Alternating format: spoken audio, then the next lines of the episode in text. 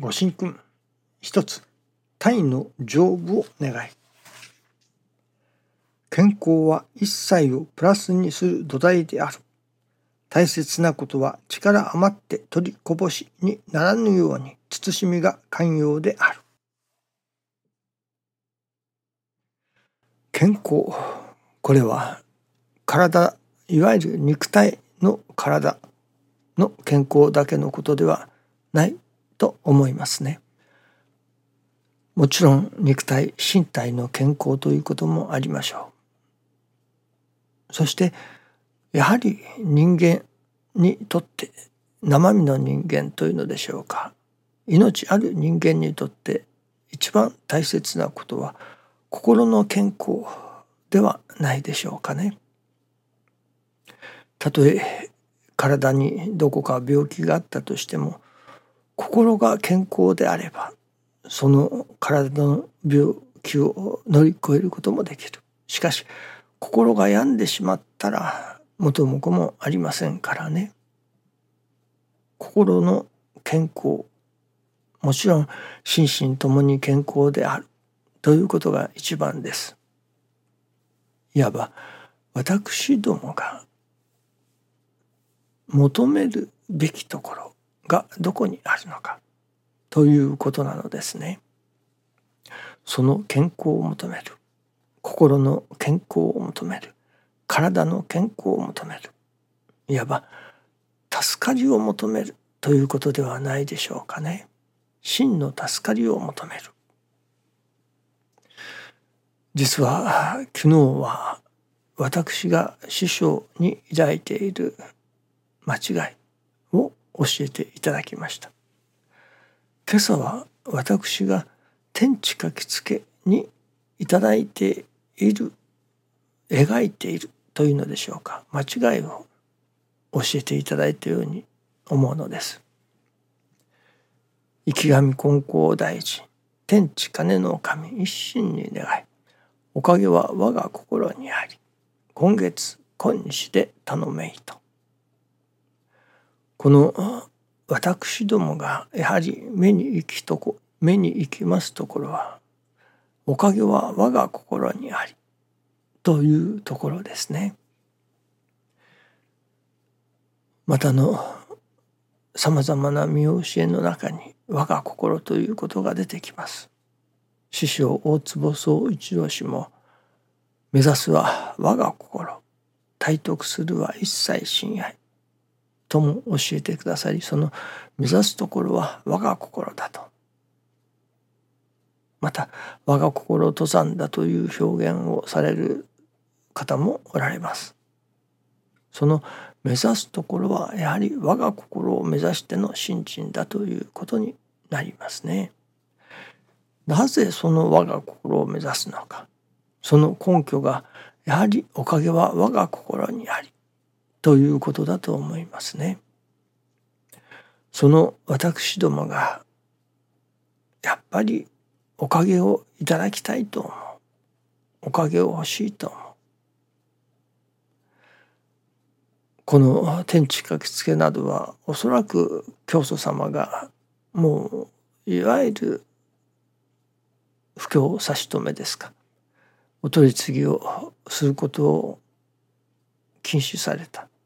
止められたそれでどうしたら氏子がおかげをいただけれるだろうか教祖様がいなくてもおかげをいただける道はないものだろうかというその辺りから生まれてきたものでもあろうと思いますね。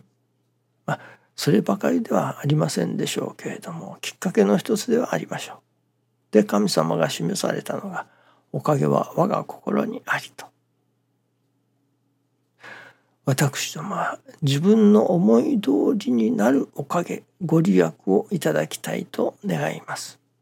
そして自分の願い通り思い通りになることがおかげだと思います。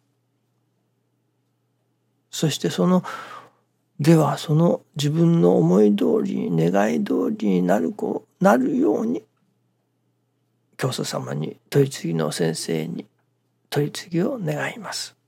そしてそうなることを期待いたします。そしてそこにおかげは我が心にありだと。和らぎ喜ぶ我が心になればおかげがあるよと教えられますから。和らぎ喜ぶ我が心になれば自分の願い通り思い通りのことのおかげがいただけれる。ご利益がいただけれる。と思いますね。果たして神様が授けようとしておられるものは氏子の願い通りになるおかげかどうか。これはまた別物ですね。このお道の始まりと言われる立教神殿。ここには神様は天地金の神様は教祖様に極み金光大臣様に氏子におかげを授けてやってくれ。とはおっしゃっておられませんね。そういうお頼みはしておられません。助けてくれと。いう表現ですね。まず天地金の神を助けてくれと。そしてその後に難儀な氏子を助けてくれ。取り次ぎ助けてやってくれ。とあります。いわば神様は神様を助けてくれとそしてまた難儀な氏子を助けてくれとまあ助けるということですね。おかげを授けるというご利益を授けるとか氏子の願い通りのおかげを授けることをしてくれと頼まれておるわけではありませんね。神様が助かる。人間氏子が助かる。難儀な難儀をしておる氏子が助かる。その取り次ぎを持って助けてくれということなのです。人のあるいは神様の真の助かり。そのことのためのまあ役に立ってくれということですね。それが本教の始まり立教神殿というものだと思いますね。おかげを授けることが目当てではないということです。まあそのおかげというものも真実の助かりをおかげといえばそういう解釈になるのかもしれませんがいわゆる私どもが願い通りのご利益願い通りのおかげをいただけれるためのものではないということそれを授けるためのものではないということですね。その天地書きつけでですから私どもはおかげを欲しい思い通りになるおかげを欲しいと思いますからおかげは我が心にありというところに目が留まりますけれどもよくよくこの天地書きつけを何の眼鏡もなしにというのでしょうかね色眼鏡なしに真正面から見てみますと一番目に留まるところはやはり一番大きく真ん中あたりに書かれた「天地金の神一心に願い」というここですね。そしてそこに後に小さく「おかげは我が心にあり今月今日で頼めい」と少し小さめに書かれてありますね。ですからやはりこの天地書きつけで一番大切なところそれは天地金の神一心に願いというところだと今朝は気づかされました。まあ、もちろんその前に池上金光大臣と教祖様のことを書かれておりますね。しかし一番大切なところは天地金の神一心に願えだということですね。それで今まではその一心に願うこれを何を願うのかおかげは我が心にあるおかげは我が心にありこの我が心にありというその我が心を願うのだ。また神様が願っておられるのだ。と思っておりましたけれども昨日の流れからいきますと神様に願うべきものそれは真の助かりだ。私どもの真実の助かり。心の助かりでありもちろん体の助かりでもある。それら一切を含めての真の助かりを願う。また神様が授けようとしておられるもの。それは人間の真実の助かり誠の真の助かりというものを願ってこいと。そしてまた神様が授けようとしておられるものはその真の助かりだと。いうことなのですね。それはやはり天地金の神様に願わねばなりませんし願とありますね。神様が願っておられるということでもあり私どもが願わねばならないというものでもあるというそれは人の真の助かりだということです。もちろんそこにはいわゆる思い通りになるおかげというものも含まれるかもしれませんね。しかし必ずしも思い通りになったからといって真の助かりが得られるとは限りませんからまた別のものでもありましょうね。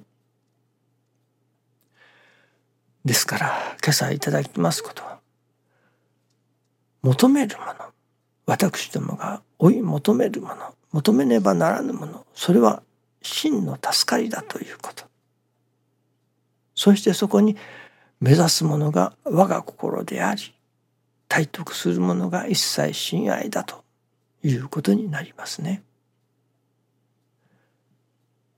目指すものです。いわばゴールは真の助かりである。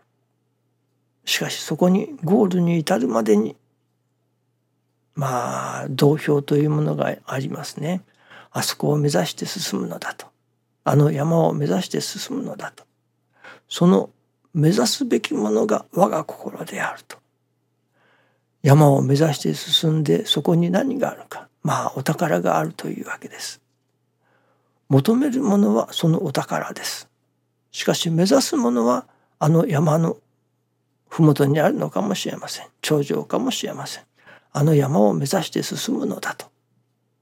で求めるそのお宝は真の助かりだということなのですね。